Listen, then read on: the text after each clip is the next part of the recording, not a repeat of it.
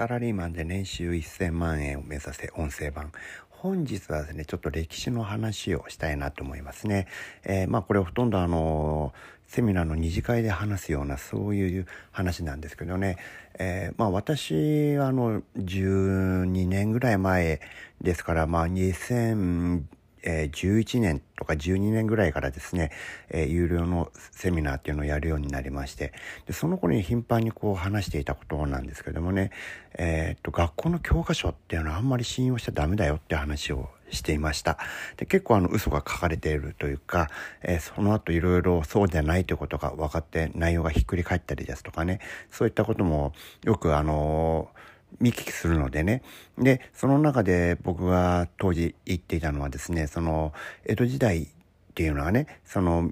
身分制度があって、えー、C の交渉って4つのこうランクがあってね、で、生まれながらにしてその身分が決まっていて、一生これは変わらないんだ、みたいな、そういうことを僕ら子供の頃は教わったんですよね。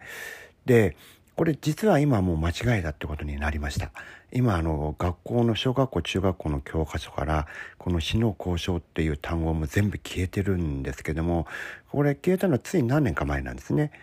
で、私はそれも十何年前からこれ絶対嘘だからねって、信じちゃダメだよと。で、こういうのに騙されちゃダメだからねって話を、え頻繁にしていました。それがね、なんでわかるか。こういうのはね、学校の教科書が変化したからわかるのではなく、自分でこう探求していろんな、えー、本を読んだりして趣味の部分でね、思考が広がったりした結果なんかおかしいんじゃないかなってこう気づけるっていうのは、その非常に人生にとって大事だと思うんですけども、僕はこれ一番初めに気づいたのがですね、まあ、あの幕末の偉人と言われてる人たちの本を何冊か読んだ時なんですね。一番分かりやすかったのはその「龍馬が行く」っていうあの司馬遼太郎さんが書いたあの本がありますけども有名な本ですね。文春文庫で、えー、全7巻ぐらいでありますけど僕初めて読んだ時1年ぐらいかかりましたね、えー、全くその背景になる知識がなかったので、えー、っと死ぬ時にこのその侍たちが時世の句っていうのを書いたりするっていうの時世の句の意味も分かりませんでしたしね、えー、なんかもう歴史のことほとんど分からずに何も知らない状態で読み進めたのでこう理解するまでにすごく時間がかかりました。でそれをよく覚えてます。でその中でですねあまあもちろんあの主人公は皆さんのご存知の坂本龍馬という人なんですけども彼侍なんですよね。えー、土佐というところ今の高知県ですけどもそこの藩のね郷氏というあの二流の、えー、ちょっと下の方の侍ですね。その藩の政治には口を出すようなそういう力がない、えー、ちょっと下っ端の侍なんですけどもで坂本という名字があるわけでですけどあの本を読んですごい違和感があったのは彼のお兄さんっていうのはその坂本家の当主で彼は次男坊なんですねで当然ですが代を継ぐのは長男だけですよねですから長男っていうのがこの侍だっていうのはすごくわかるんですけど実はでもこのお兄さんというのは侍じゃないんですよね。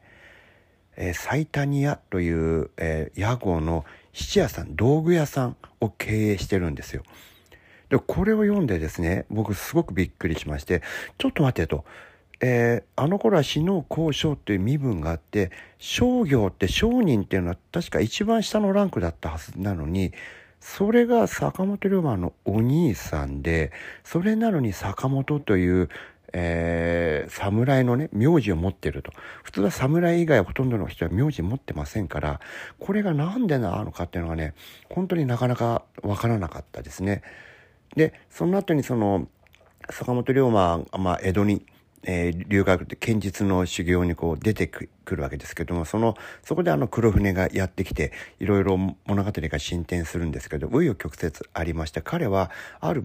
幕臣のね人のお弟子さんになるんですよ。その師匠さんがあの歴史では有名な勝海舟海舟勝林太郎という人なんですけど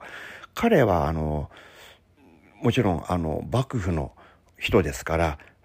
幕府御家人と言われてる徳川のね、侍なんですけども、彼の経歴調べるとちょっと不思議なんですよね。彼のおじいさんっていうのは実は越後の人なんですよね。で、越後の、え兼業と言われてる人ですね。兼業って何かって調べるとこれあのあんま屋さんのことなんですね。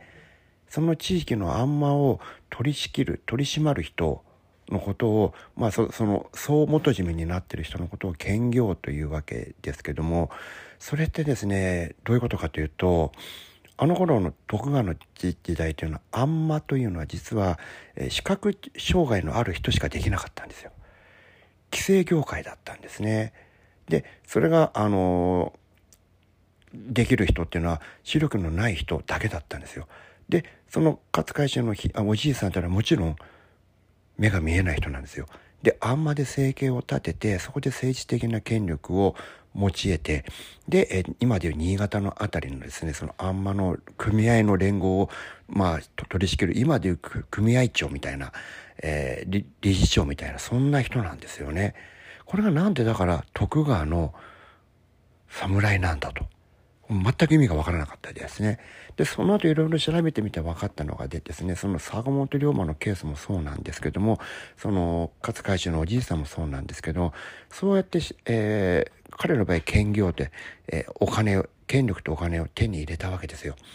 手に入れた結果、そのお金を何に使うかというと、そのお金で侍の株を買うんです。これすごいでしょ侍の株を買うというのはどういうことか。これがまた意味深でして、侍だからだといってお金持ってる人ばかりじゃないですね。お金がない人はそういう人に借金するわけですよ。坂本龍馬の場合にはまさに質屋ですから、え刀を質入れしたりとかなんとかするわけですね。家を質入れしたり、道具を質入れしたり。